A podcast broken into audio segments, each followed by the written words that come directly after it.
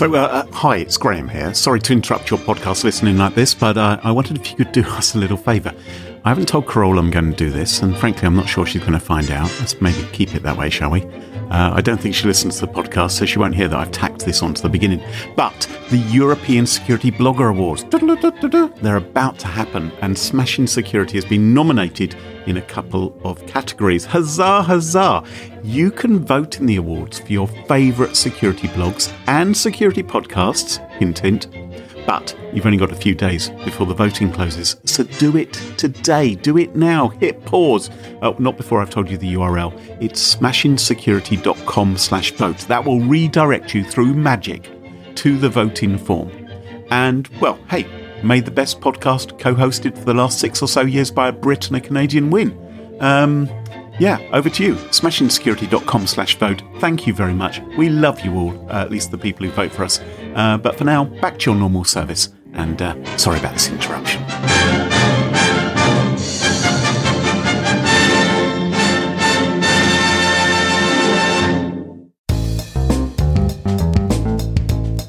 To pay or not to pay? That is the question. Whether it is nobler in the mind to suffer the slings and arrows of outrageous malware, or to take armfuls of bitcoins and by paying end them. yes, exactly. Sounds like a Dalek doing Shakespeare.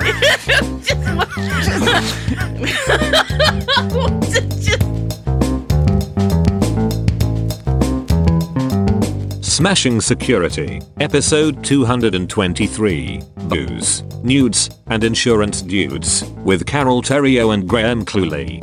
Hello, hello, and welcome to Smashing Security, episode 223. My name's Graham Cluley. And I'm Carole Theriault. And Carole, we are joined this week by returning guest, family favourite, Maria Varmazis. Hi. and my Sticky Pickles BFF. Hey. Wow, Hey, I think up, that could be a record. Only 12 seconds in, and we've already got a plug for Sticky Pickles. and it wasn't me who did it this time. Amazing. Great, great. You plug your website every time you say your name. Dot com. So, so what's new with you, Maria, or indeed with any podcast you may happen to co-host? Well, our podcast is doing amazingly, so please listen to Sticky Pickles. That's Exactly. uh, I am half vaccinated. My kid is back in school. Top half or lower half? Which which half? Which have you half had am I? Oh, you'll have to guess. Okay. That's for me to know and you to find out. Graham, if you're getting the shot in your ass cheek, something's wrong. One can though. You can ask for that. Oh, gosh. Can you? Just needs to go in a muscle. If you have any butt muscle Yeah. left, you don't tend to sit in your shoulder. You tend to sit in your ass. says you. Can I just remind you guys that I'm editing this part of the podcast? We're making it extra difficult for you. That was gold. You're not going to keep that banter? Exactly. Um, so why don't we move on to thanking this week's sponsor, 1Password and Duo Security. Their support help us give you this show for free. Now, coming up on today's show, Graham, what do you got? I'm going to get Shakespearean on your ass. Let me see. That's the word du jour. Um, Maria, what about you? Okay, uh, cars, inspection, and malware. Whoa, sounds Whoa. super sexy. and and mine is one for the boozers out there. Bad guys are after you. All this and much more coming up on this episode of Smashing Security.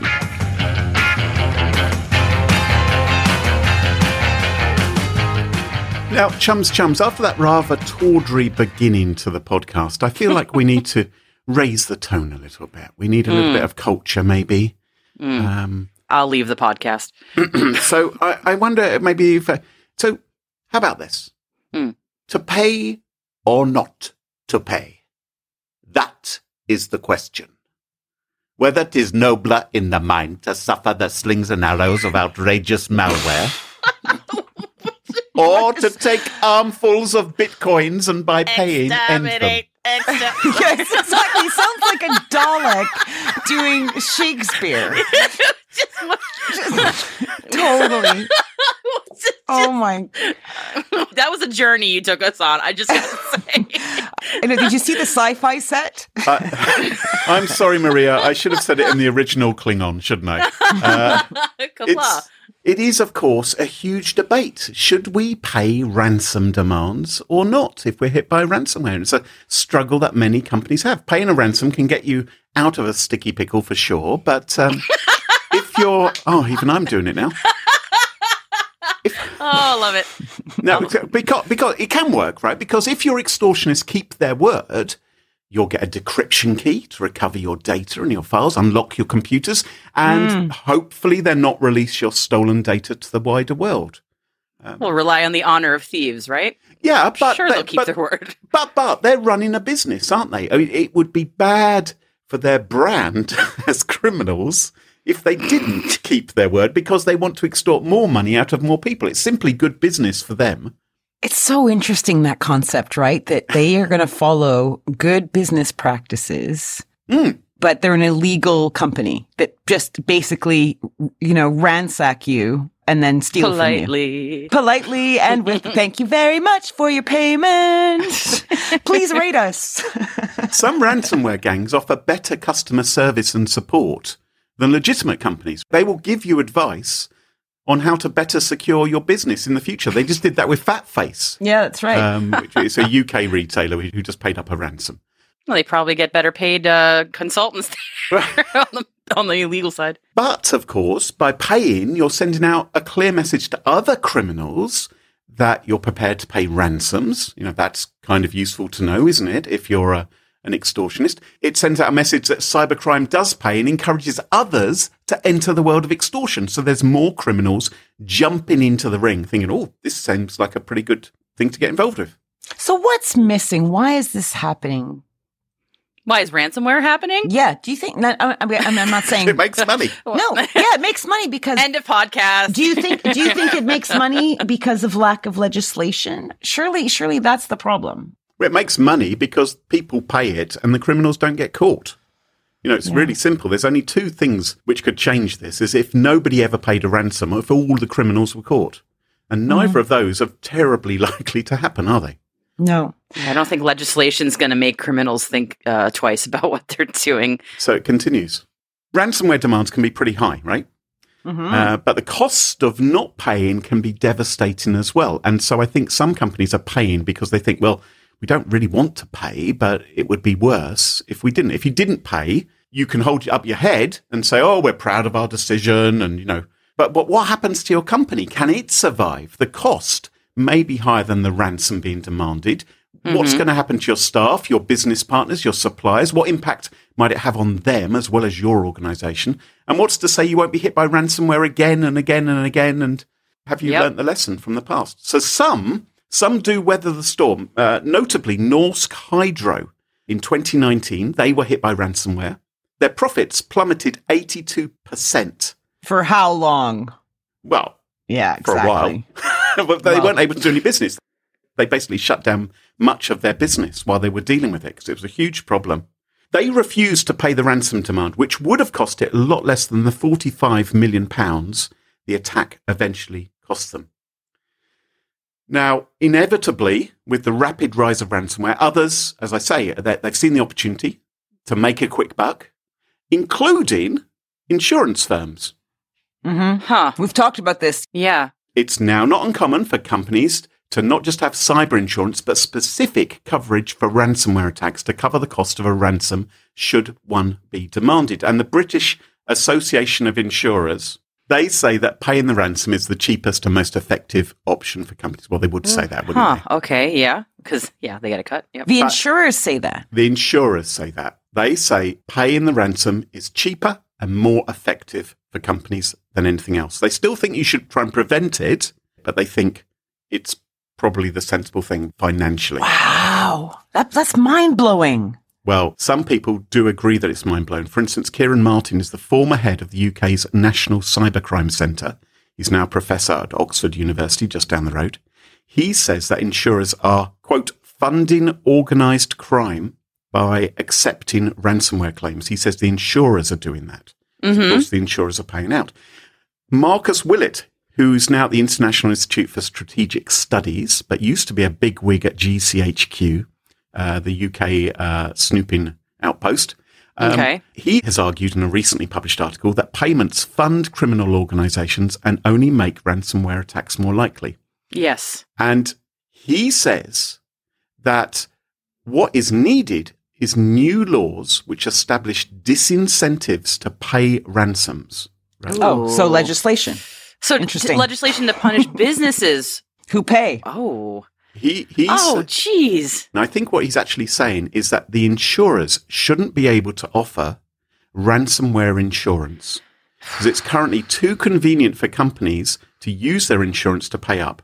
Okay, mm. here, let me give you an example here, right? Right. Let's assume that ransomware is like Mary Jane, which I know is legal in many places, but it's not legal in the UK right now. Jazz cigarettes, right? you mean? Yeah, jazz Yeah, cigarettes. jazz cigarettes. Yes, right, right. yes. Okay, right? So if I pay money to buy a bunch of jazz cigarettes, an illegal substance, Why would you do such a thing? I mm-hmm. am at risk of being arrested. I am breaking the law. Right?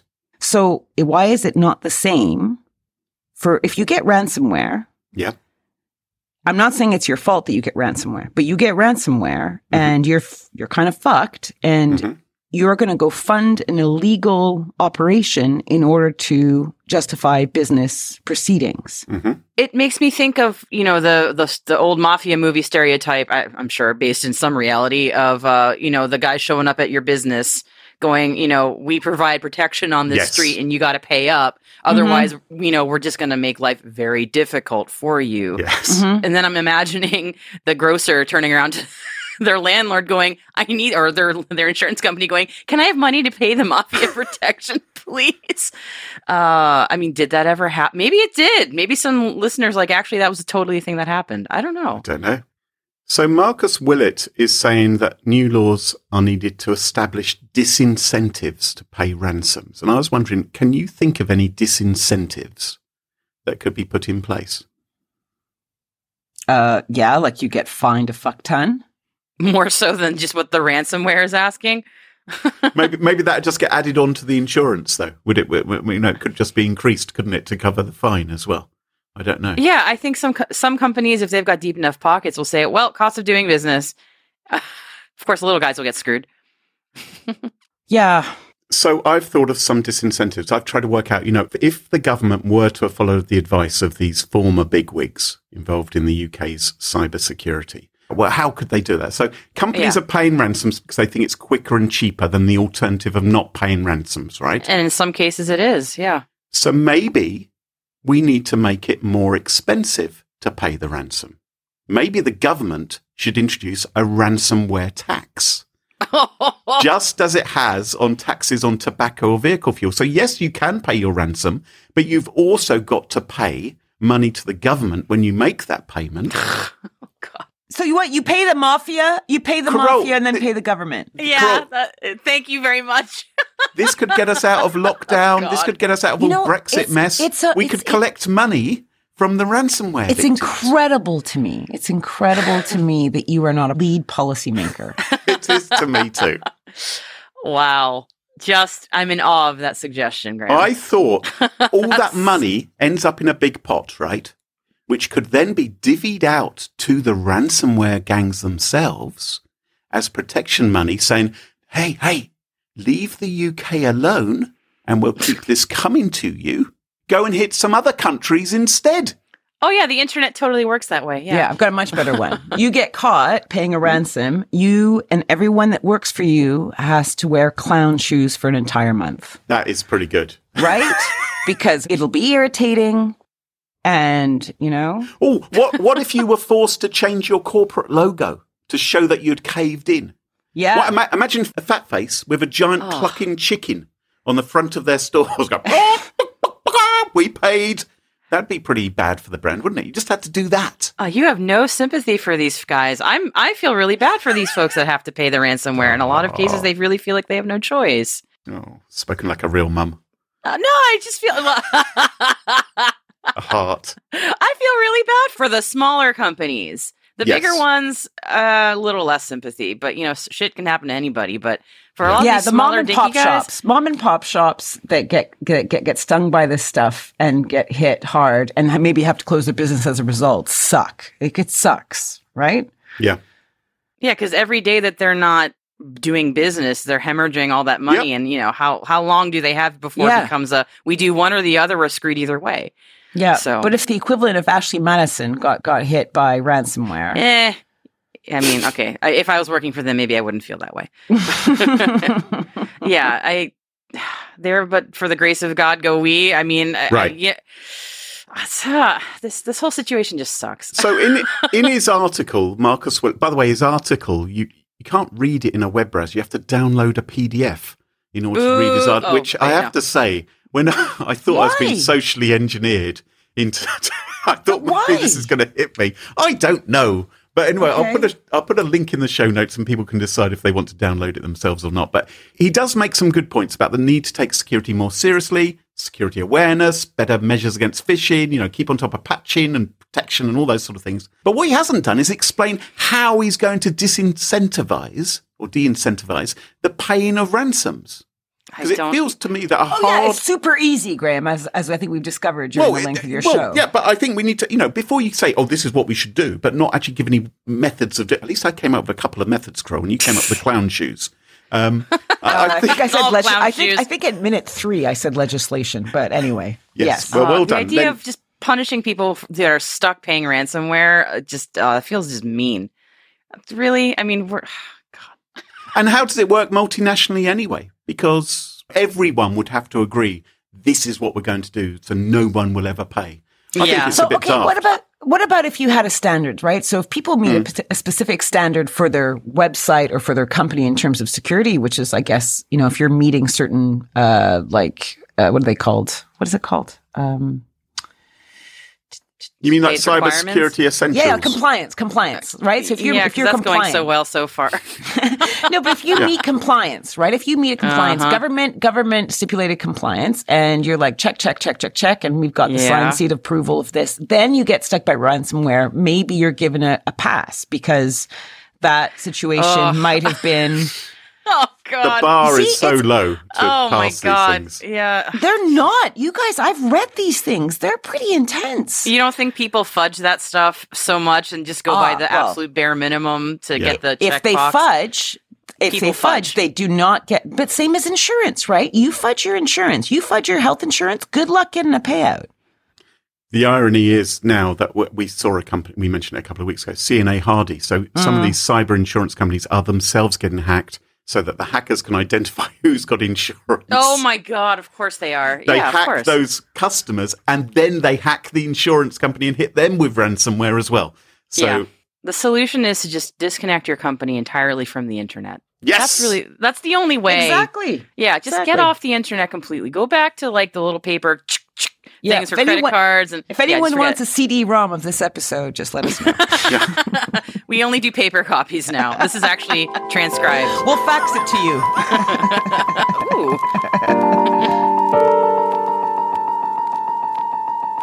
Maria, over to you. What have you got for us? Well, my story is actually kind of potentially ransomware related. But let me let me take you to the first to the glamorous world of car inspections. So wow, words I never thought I'd hear together. Yeah, it's a segue, right? Um, so I'm going to just explain like you're five years old what a car inspection is because I don't know how you, globally this is known, and I know we have listeners in all corners of the world. Mm. Um, Thank you so so much, Maria. I really appreciate this.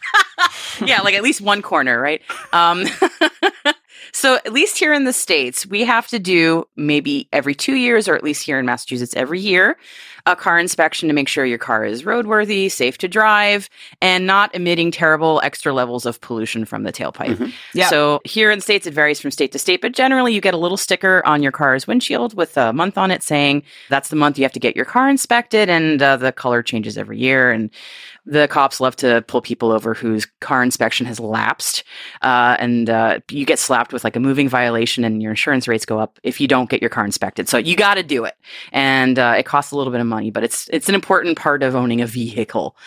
Um, Mhm. Except here in eight states in the United States, including the one I'm in, Massachusetts, car inspections have not been happening since uh, about March 30th. Um, because of the Rona, I'm guessing. not because of the Rona, no. It's because of malware. Oh, So here in Mass, they're still not expected to resume until at April 17th at the earliest. And so that's over two weeks of no car inspections happening.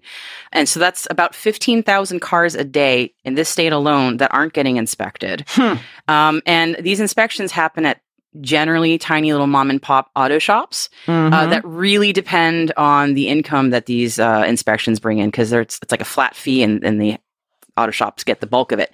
So there's a company in Wisconsin called A Plus, and they run an emissions technology business.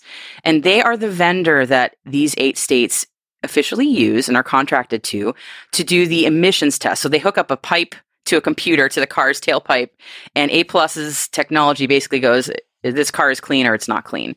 So your car cannot pass inspection without that test.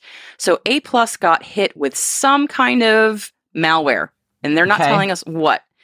Um, but because this malware attack of undisclosed nature, It was, Was- ransomware, wasn't it? Let's be honest. It was almost certainly ransomware. almost certainly ransomware, yes. because it's so gnarly. Uh, that all of these inspections across all these states have shut down. And again, as of right now, two weeks later, they're still not happening. That's like eight states. That's not. That's not. ins- That's like twenty percent of the states almost. And these are also Yeah. big states. This is like Yeah. Massachusetts, New York, Texas. Oh, these are states which people live in, as opposed to some of your American states. Yeah, it's not. It's not just Right, like Wyoming and North Dakota. It's like the, it's states thought- with lots of people I and lots of Graham cars. thought it was a state of mind for a second. Oh my god. okay. So the A plus basically said they got hit with some kind of malware attack, and they found out about it on March 30th of this year. So right, right at that month changeover. So Ah. whoever hit them was was clever about the timing. We know that the attackers may have been able to steal bank account and other sensitive financial data, Oh, not from the car owners, but from the tiny mom and pop auto shops.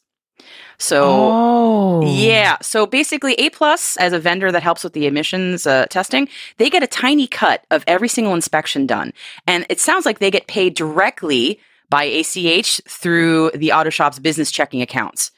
So it sounds like the breach was able to potentially pull the actual banking checking account information from every single one of these mom and pop shops. oh, that's terrible. Yeah.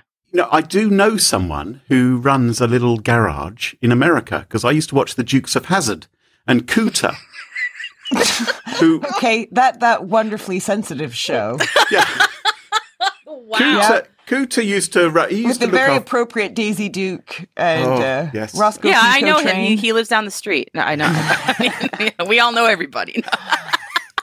Did you always dream to be of being the big boss, Graham? Is that what you're trying to tell us? Boss Hogg. boss Hogg. I was more like Roscoe P. Coltrane. That's who I want to be. Oh, really?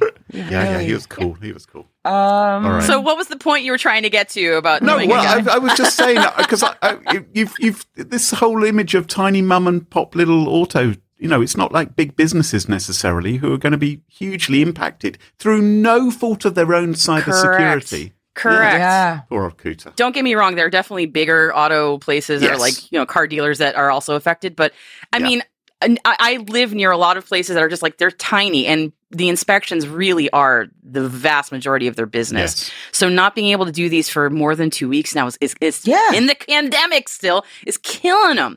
Yeah. So I'm sure as you could imagine, the the fix is on and it's rather urgent. So what does it look like to fix a security problem with a car emissions tester? Was the question that I had. Oh, oh, I can answer that. Okay, yeah. Do you a, a quick rollout over you know the cloud? What do you think it looks like? no idea. I'm kidding. Oh God. I was really, really excited about for you to tell me what it looked like. Um, so apparently, it requires shipping uh, USB sticks with the software to nearly 2,000 auto shops in this state alone, What? and then walking each and every one of the auto shops over the phone through the reimaging and rebooting process for these industrial machines. Oh my God. This is like the IoT nightmare. This is it, people. And they oh. won't necessarily be that tech savvy, will they? Because it's Of just like they not. always use the computer in one particular way. So they're booting up Windows. Windows 95. Right. if they have a computer yeah i mean there's a place that i take my car to that's right down the block from me it's like this old armenian family they speak a little english and i love them and Yeah. there is not a single computer in their entire Right. building except for this tailpipe thing uh, i mean it's this place is like going back in time 50 years i love it and i'm just trying to imagine them walking through this process You better go over there and help them. I don't speak Armenian. Well, Maria, if you really liked them, you'd learn how to speak Armenian. Uh, Right? that's Yes. true. That's, that was my dad's argument for learning Greek. It's, this sounds very familiar.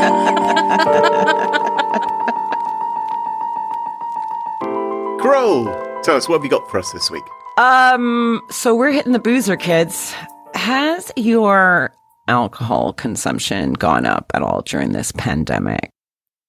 I have started to drink tea. yeah, I'm suspecting actually from this little group of three, it's going to just be me, huh? Uh, yeah, uh, yeah. I was gonna say I, I actually kind of stopped uh, drinking alcohol entirely. Interesting. Yeah, yeah. Okay, so but but I know I know in this little crew I'm alone, right? I get it, but in the uh, broader crew of the world, I am not. I know that. That's true. That's true. That's what you keep telling yourself. Yeah. You're not alone getting sloshed. Well, okay, so I thought I'd go check this out, right? Because I heard a number of people telling me just colloquially, "Oh yeah, I'm drinking way more," or something like mm-hmm. this, or worrying about mm-hmm. their drinking. So first off, I went to Statista, and they said the impact of COVID nineteen on alcohol consumption in the UK 2020, right? So they said almost half of the consumers surveyed in the UK said their alcohol consumption habits were not affected. Yeah, because the ones who were pissed couldn't fill out the form. They couldn't fill out the survey. right?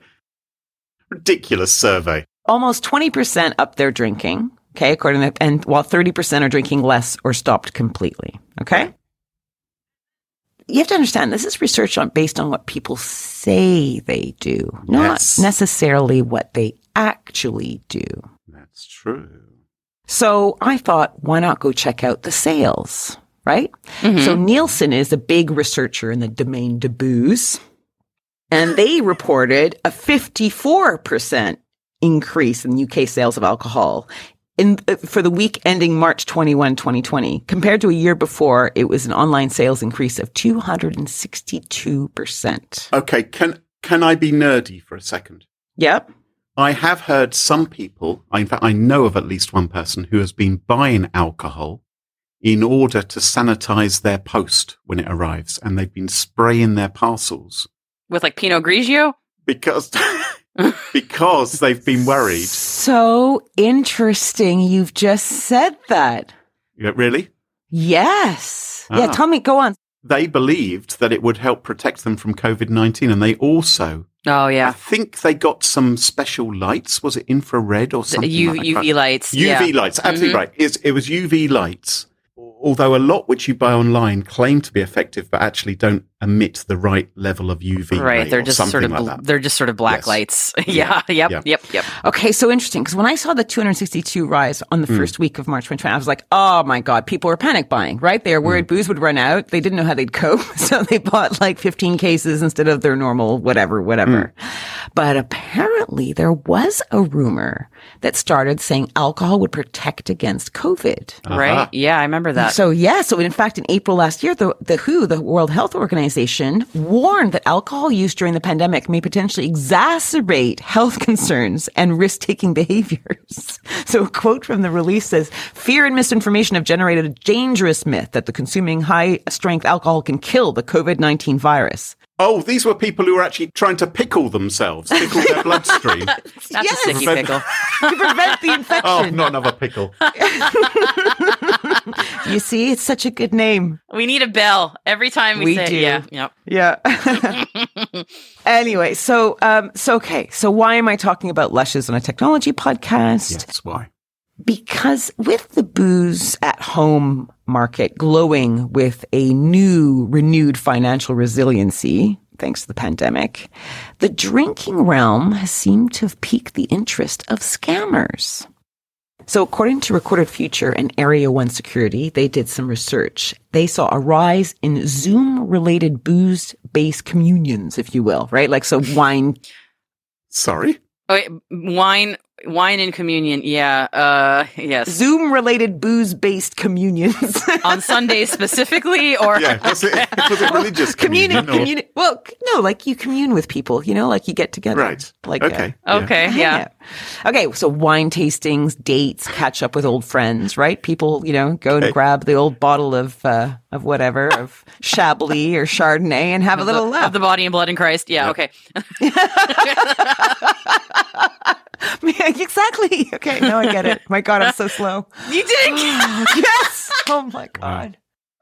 Oh.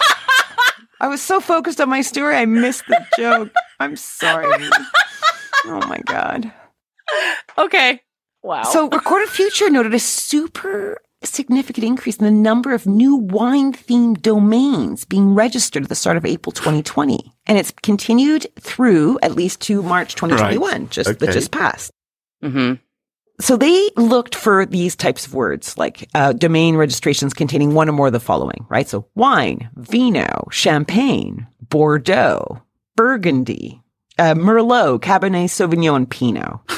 And like I'm reading this list, I'm like, they forgot a few. Like, what about Plonk, Gut Rot, Juice? You know. But but then the next paragraph they said, oh no no, we intentionally left out certain terms to avoid false positives. So I yeah. suppose juice and gut rot would be difficult to parse. Yeah. Burgundy could be Ron Burgundy as well. There's a few of those, which, yeah. That's right. Okay, so so um, what do these guys see? So back in March 2020, right? The wine themed domain registrations. These are people that are registering domains to kind of basically pretend or you know just or or legitimately to sell wine or to be in that industry market. So they'd see like three to four thousand new wine themed domains being registered Crikey. every month. Okay. Yeah. That's what I thought. Now in March 2020, it climbed up to 5,500. Okay. That's Mhm. quite a big climb.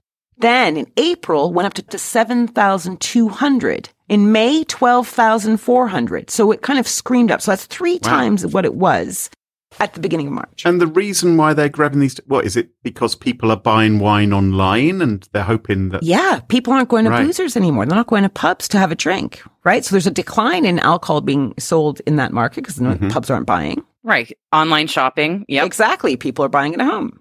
And so uh, they're getting targeted with maybe malvertising, phishing. So what they found from their uh, from their tests is uh, at its peak, seven percent of the total wine domains that were being uh, tracked were malicious. So that's almost one in ten. Okay. not, Mhm. right? Are we thinking, oh, who Well, cares? I think that's pretty Well- big. Because as a wine drinker, I would worry. And I would think these if you're a little bit sozzled, then you may be less careful about the website which you end up on, right? I don't know if people tend to buy booze when they're when they're a little tipsy. Is that what happens? Some people are permanently tipsy, Carole, aren't they? I, I, I, I, I'm sort of chewing on this one a little bit because the the times that I did buy some alcohol over the course of the last year, uh, it was from my local liquor store that I know well that does deliver. I mean, I was never going. I mean, I'm just thinking through me. I, I wasn't going through like a brewery. But what if you got an email from said place saying, "Hey, we've got a special deal," and then you click on the link and you end up on a on a phishing site that looks exactly the same as your local site. So a lot of people were buying things online. Certainly in the UK, online purchasing um, was huge. I don't know if you guys can buy alcohol online in the states. Uh, it, it varies from state to state. hmm Yeah, it really varies. I reached out to uh, the senior security analyst behind this research, Allan Liska. I did that this morning, and I was kind of saying, "Look, because the research is really good and the piece is really well written, so I recommend you guys go read it." But I, uh, I had a little chat with him, and I asked him what surprised him in it, and he said it was the staying power of these new domains. Because often in these kind of situations, domains kind of come and go really quickly if they're, Yes. if they're if they're spoofing, and these ones are just kind of sticking around. Huh. So that's kind of interesting. Um, and, uh, uh, you know, because maybe few people are looking at it as a potential fish, fishing vector. It's the first time I've ever heard of it. So Yeah, that maybe that's why I'm sort of like stumped by this one because I'm just like it's just not it's not what I would expect, but maybe that's what makes it so work so well. yeah, because he said, what's the growth about? Is that because they're really making a ton of cash or is that because they're just following suit? And he said, he couldn't say for sure, but he said that malicious actors are not always that smart.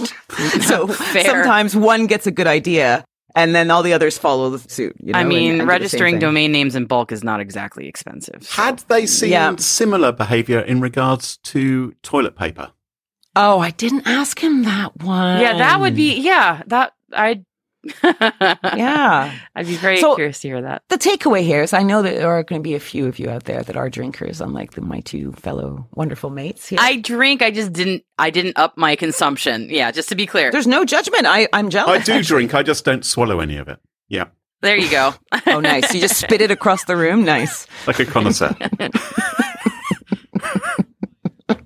But to my fellow lushes out there, don't be duped by an unexpected communique offering you a great deal on wine or vino, right? Because uh, do like Maria, go to your local shop, right? Be embarrassed. I'm here again. Hi, it's me, Frank. um, if you want to learn more, there's a load of links in the show notes for you, um, including the research done by Recorded Future and Area 1 Security. Um, oh yeah, you know what? Allan Liska said something else super important. He said he loved the show, and he Oh. also said that I was definitely his number one favorite. Oh well, Yeah, obviously. did you? You asked him, didn't you? You Oh, asked him. Okay, I'm lying about one of these things. I'm lying about one of them. Hmm. he hates the show, but he loves Carole. Gotcha. Maybe.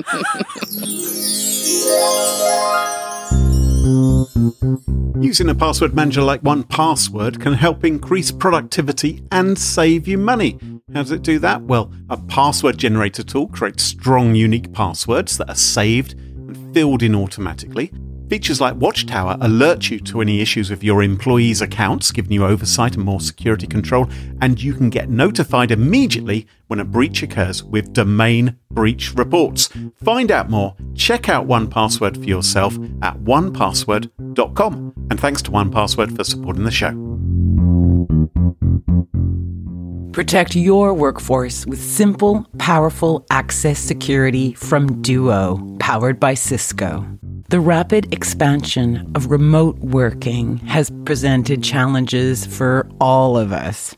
At Duo Security, it's their mission to make application access more secure for organizations of all sizes. Its modern access security is designed to safeguard all users, devices, and applications so you can stay focused on what you do best.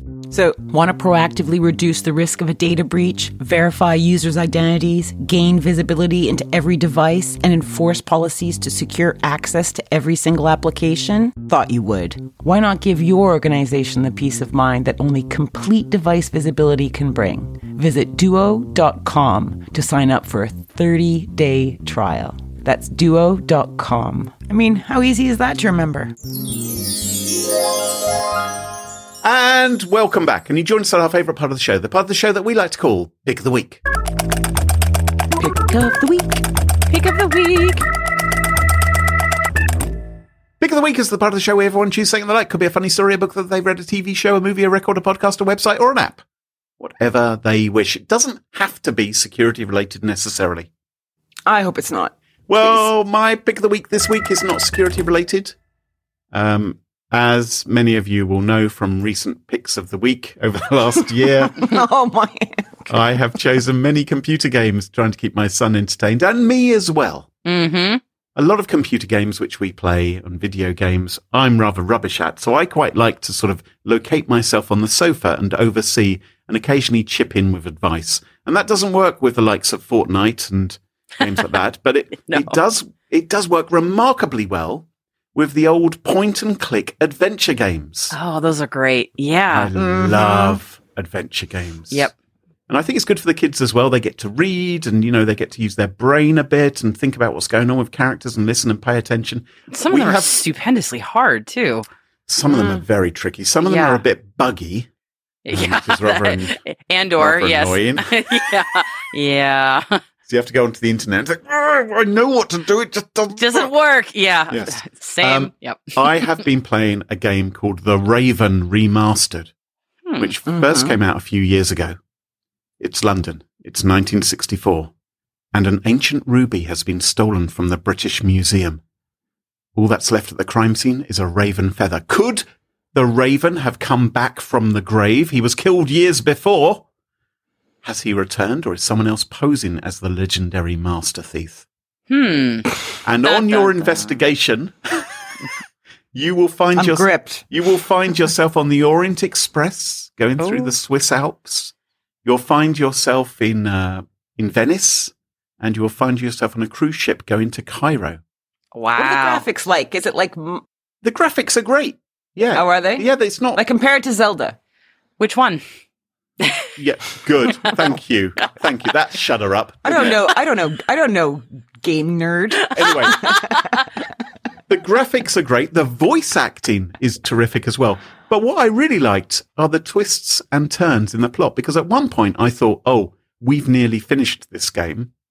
oh no, we had not. And there- you were happy about that, or were you like, oh god? I was very happy. I was okay. I was very happy that it was so inspired by sort of Agatha Christie. In fact, there is Yeah. a character in the game. Uh, the main lead character is clearly a rip-off of Poirot. I, I I was wondering if that was just my imagination with the upturned mustache thing. Yes. yeah, okay. and, and there's also a character who writes murder mysteries, an elderly lady who's observing everybody, who's clearly based on Christie as well. Super it's- subtle. Yes. But it's inspired by Death on the Nile and Orient Express, and it's it's really good fun. Um, it is available on the PlayStation, Xbox, PC, Mac, and we have been playing it on the Nintendo Switch. And the Raven Remastered gets the thumbs up from me, which is why it's my pick of the week. What's your What's your son think? He's loving it. He's really enjoying it. Okay, I, I trust I trust him more than I trust you. We so- we haven't quite finished it yet, um, but we're probably about. I think we're over two thirds of the way through. But the, yeah, it's, it's some real good twists in the tale. It's it's clever. It's a clever game. well for you. Yeah, it's all relative, Graham. Oh, for all goodness sake. Ah, Maria, what's your pick of the week? Just rude. Okay, so my pick of the week is a show that is not new, but it is still ongoing. And I searched the Smashing Security archives because I could not believe nobody's recommended this before. So may I be the first person to announce for pick of the week Westworld? Have you heard of it? The TV show, not the movie with Yul Brynner.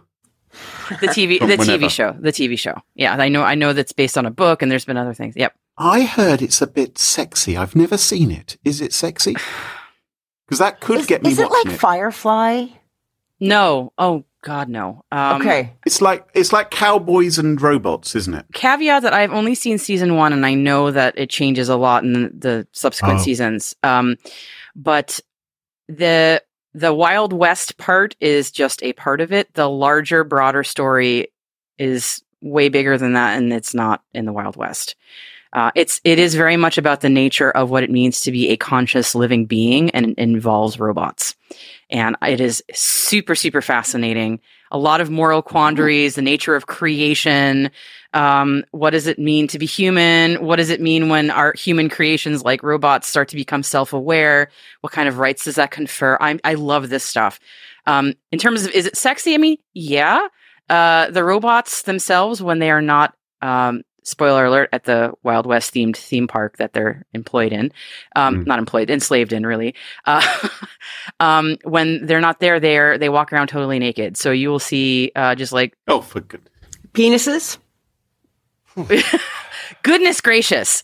Yeah. So that it, it is what separates them from their human keepers is that the human keepers are always like fully clothed and you'll just see the robots just sitting around naked and talking about stuff that happened to them. Yeah, I was wondering if it's they by, they bypass the Garden of Eden. Is that like the is that the story thread? So they, they're un, Well- they're unshamed. My argument would be that the entire first season is about them trying to escape the Garden of Eden. This like theme park that they're in is basically the walled garden. Yeah, and uh, there's like an Adam and Eve robot pair, and uh, it's it's it's the religious overtones with like reincarnation and the nature of suffering and Adam and Eve and Genesis and all that stuff is very overt. So I'm not like being super deep about this. I think most people with a passing knowledge of major religions of the world would understand that um, the metaphors. Mm. Um, it's not hard to understand. I think the storyline is super fascinating. Uh, I, I would I would heartily recommend it for people who like um, cerebral shows Yeah, but also looking at naked people. and also naked people and also naked Right. people in, in various states of uh from the extremely sexy hollywood actor body type to regular folk like they're all in there so yeah. Wasn't there a show, Naked Attraction, on Channel Four or something, Oh where basically goodness, this person would be standing in some kind of weird pill-like vessel, and this this screen would come up from their feet, and you judge them based on their knees down, and then it would go up to their bits down, and you judge them, Yeah. and then it would go up to halfway up their chest, and then the whole thing, and you decide if you what package you wanted of the five naked boys you were looking at or girls. that sounds like hell on earth Yep, my yep. god It- It- it is hell on earth. Yeah. probably watched it 20 It's times each episode. I'm just, I just find it, no, it's like car crash TV to me. It's just, it's almost like watching The Office. It's just They- terrific. They decide who to date based on Yeah. their dong or doodle or whatever. Yes, whatever they may yeah have. yeah I haven't watched this. This sounds right up my street, but because it's on Sky and I don't have Sky, so I don't get to see any of the HBO programs. Yeah, I, I was trying to figure out how to watch this outside of the U.S. and I, I the only thing I could find was like you got to use a VPN. So uh, that that is a bummer. Um, it is. Yeah, it's a it's a. I I tried watching it when it first started, and for some reason I couldn't get into it. I don't know if like thanks to the pandemic, I have more capacity to concentrate on a TV show now. But I now on this second attempt of watching it, I've been Oh, Totally Carole, engrossed. it's it is on Amazon Prime. You may have to pay. You may have to pay Yeah. like twenty quid for the season or something, Oh. but it is on Amazon Prime. yeah. Okay. Give it Well, a shot. go. Give it a shot. Okay. Thanks. I like it. Yeah. Yeah. Go. Good pick of the week. What's your problem? Well, I just you know Cold? Naked people. Oh, right. Oh, yeah. We're back to the boobs. I forgot. exactly. Well, and besides, Carole, what's your pick of the week? What is your weather like if you guys look out a window at the moment? Is it nice, gorgeous, sunny day or? Overcast. It is gorgeous. Okay. So Maria, close your eyes. Graham, look out the window. It's a beautiful sunny day. Okay. Birds are tweeting, bees are humming, and you're thinking it's time for a barbecue. And you are excited, but you're a little nervous because, you know, cooking, you know, your, you know, sausages and burgers on the barbecue, uh, can some, you want to make darn sure that they're cooked correctly, right? If I was a Westworld robot, I definitely would not want to cook on the barbecue in case I yes. Might, might broil my sausage too much. You know, I really get tired sometimes of. it's Maria who brought all this smut to the I episode. did she did not. She did not. She just said nude people. That was that was you that t- went running with it. Oh, sorry. That's very okay, Graham. I expect nothing less. Uh, okay, so so see, I've, I've lost my train of thought now for your fucking pathetic joke. and that's it for pick of the week. Yeah, that's it. That's it. Well done, Graham. Um, so a lot of people, when they're excited about a barbecue, they're nervous about being the actual cook of the barbecue, right? Because you have to cook these like sausages and burgers and stuff, and you want to make sure they're cooked correctly. You don't want like little burnt pucks. You don't want raw things, and you don't want to give people bouts of tummy trouble. Correct. No. Yeah. Like I actually know people that cook everything beforehand, like in an oven, and then bring it and just kind of grill it for five seconds on a barbecue and just go, No. "Hey, I you put some barbecue sauce." Yes, because they're Oh. so worried about having like a flamed, you know, food. Oh gosh, no. Well, I have a I have a gadget. I've Mm. had this gadget for five years, but it is like indispensable to me, and I'm going to share it with you. It's called a Thermapen. I have that. Right? How great is it? How great is it? It's amazing. Highly Yeah. recommend as well. Yep. Yep. totally. Okay, so I use it all. Of Hang on, for, for those of us who Yeah. aren't you or Maria, what's a thermo? So it's like a needle that you stick into whatever you're cooking and you get a battery operated non-smart, okay? No IoT to be seen, insta reading of the internal temperature of whatever you're cooking in either Celsius or Fahrenheit. Ah. So you know if you've hit the old 160F, you're all right for your, you know, to take it off the Barbie or whatever. You can use it for anything and it's great. I use it for baking all the time, right? Side bread should be 200. You just make sure. Could it also be used as a personal thermometer? If I- you, If If you for one? wanted If to you- stick that up your ass, um, Yeah, it's very pointy. It's pointy, Graham, and you might puncture something. Ye- it is pointy and a very long needle. Um, it's going to go too far. You're going to go too far. I don't know what you're into. I, I don't. I don't even want to judge, but uh, it wouldn't There be are my. better things than Yeah. this. I think we can both recommend not doing that. and they are but they are pretty rugged, Graham. So you could have a crack at it, okay? Because I drop mine all the time. Crack. Though I did, I would recommend, Aunt Maria, you can, I don't know what you did, but I bought a silicone sleeve for mine for a couple Oh. quid. I have not done that. Wa- washable. the classic super fast Thermapen, okay, runs about $80 Yes. or about 50 quid, 60 quid maybe in the UK. Okay. Yeah. I have it in my kitchen drawer. I use it probably daily, more than once, and I think it's an amazing thing. Links in the show notes at thermoworks.com. You can learn all the other stuff. That's the online shop, but I am a ah. big fan of the Thermapen. It's way better than Tom Langford's, you know, keep my tea hot gizmo. Can I have? Can I make a supplemental recommendation? Yes. because I, I also love their stuff. They make this this thing called the smoke, which for people who uh, are smoker, sorry, this smokers like they barbecue smoke, like American style barbecue, S- slow and slow barbecue. Okay. Um, it it it, it allow it has these probes that hook up to this um, relay station. So basically, if you're doing U.S. style barbecue, real low and slow, you can Yeah. be smoking something for like 12 plus hours. Uh, I I have this for when I smoke pork or or, or stuff like that, and it really um, it's awesome if you can get accurate temperatures and it tells me I don't have to like go outside and keep checking it all the damn time. It's great. So the, all of That is awesome. incredible because it is my 10 year anniversary, wedding anniversary is coming up, and um, I am going to buy him that. Yes, you and should. he doesn't awesome. listen to the show, so he will not know. Don't tell him if you know him. I, I I bought a cheaper like knockoff version of it, and it, it, it Mm. lasted like maybe one or two smokes, and then it just crapped out. This thing I've had it the ThermoWorks smoke for years, and it's awesome, awesome, awesome. Yep. There you go, a twofer from me Yeah. and Maria. Just like because we're such a good team. so my pick of the week is the Thermapen. Brilliant. Well, on that culinary catch up corner, we've just about wrapped up the show for this week. Uh, Maria, I'm sure lots of our listeners would love to follow you online. What's the best way for folks to do that? Honestly, listen to me on Sticky Pickles, stickypickles.com. like and subscribe. Unbelievable. and you can follow us on Twitter at Smashin Security, no G, Twitter and last have a G, and we're also up on Reddit as well. And don't forget, if you want to never miss another episode, follow Smashing Security in your favourite podcast app, such as Google Podcasts, Spotify, and Apple Podcasts. And huge thank you to this episode's sponsors, Duo Security and 1Password, and to our wonderful Patreon community. It's thanks to them all that the show is free. For episode show notes, sponsorship information, guest list, and the entire back catalog of more than 222 episodes, check out smashingsecurity.com.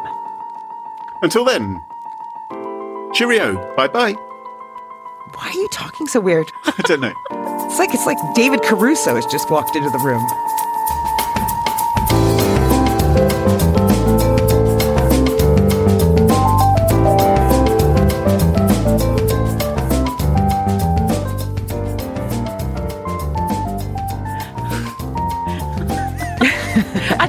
My, my, my connection was bugging again or something. Everybody's pausing. No. Giving their best William Shatner impressions. Bye. Do you know I just read I think I think William Shatner is 90. Yes, he is. Yeah. Picture yourself on a boat, on a Yep, river. He could, he could still crank those tunes out, though. See, he's a smart guy. He's a smart guy. He went for the long play. Smart. We should get him on the show. Rocket. I want to get oh, good William Shatner fucking on the luck. show. Yeah, okay. If that happens, I want to be the fourth supplemental guest.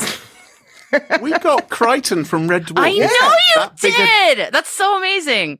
Is that such a big jump to get TJ Hooker on? Exactly, Graham. With your with your clout and personality and charm. You are verified on Twitter, after all. Oh, Yeah. You have that in I'll see what I common can do. with the chat. yeah. Monsieur Shat to you. Oh, well, He's Canadian. This is true.